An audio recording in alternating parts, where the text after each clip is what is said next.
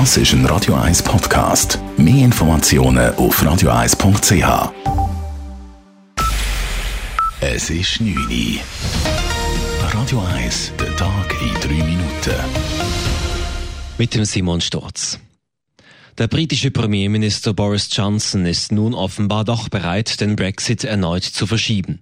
Johnson will eine Verlängerung der Brexit-Frist beantragen, sofern bis Mitte Oktober kein Deal mit der EU zustande kommt. Dies zitiert die britische Nachrichtenagentur PA aus einem Gerichtsdokument. Großbritannien-Korrespondent Christoph Meyer mit den Einzelheiten. Erst vor kurzem hat das Parlament in London ein Gesetz verabschiedet, das den Premier zu einem Antrag auf Verlängerung der Brexit-Frist verpflichtet, wenn bis zum 19. Oktober kein Deal unter Dach und Fach ist. Johnson hat bisher so getan, als müsse er sich daran nicht halten. Von dieser Linie scheint er nun abzuweichen. Doch das bedeutet nicht, dass er aufhören wird, mit einem ungeregelten Austritt am 31. Oktober zu drohen. Ein Antrag auf eine Brexit-Verschiebung muss von allen 27 bleibenden EU-Staaten bewilligt werden. Johnson könnte versuchen, eine Ablehnung zu provozieren, indem er beispielsweise der EU zu verstehen gibt, dass er wichtige Entscheidungen in Brüssel blockieren wird. Christoph Meyer, London.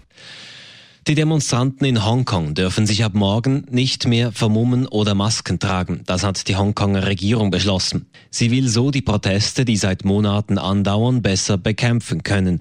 Der Entscheid dürfte weitere Kritik auslösen. Der Zürcher Regierungsrat hat die Flotte seiner Dienstfahrzeuge mit zwei wasserstoffbetriebenen Autos ergänzt.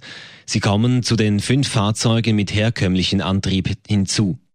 Man habe bewusst auf den Wasserstoffantrieb gesetzt als eine vielversprechende Alternative zu den Elektrofahrzeugen.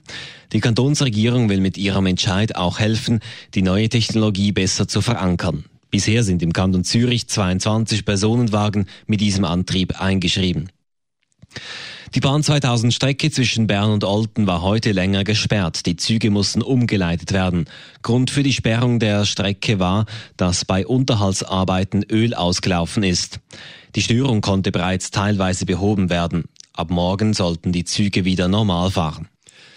Die Schweizer Hürdenläuferin Lea Sprunger wird über 400 Meter Hürden an der Leichtathletik-WM in Doha starke Vierte. Die Schweizerin verpasste das Podest damit nur knapp. Sprunger knackte dafür den seit fast 30 Jahren bestehenden Schweizer Rekord über diese Distanz. Radio 1, Wetter.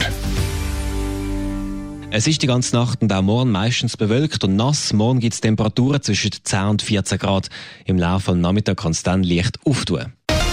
Das war der Tag in 3 Minuten.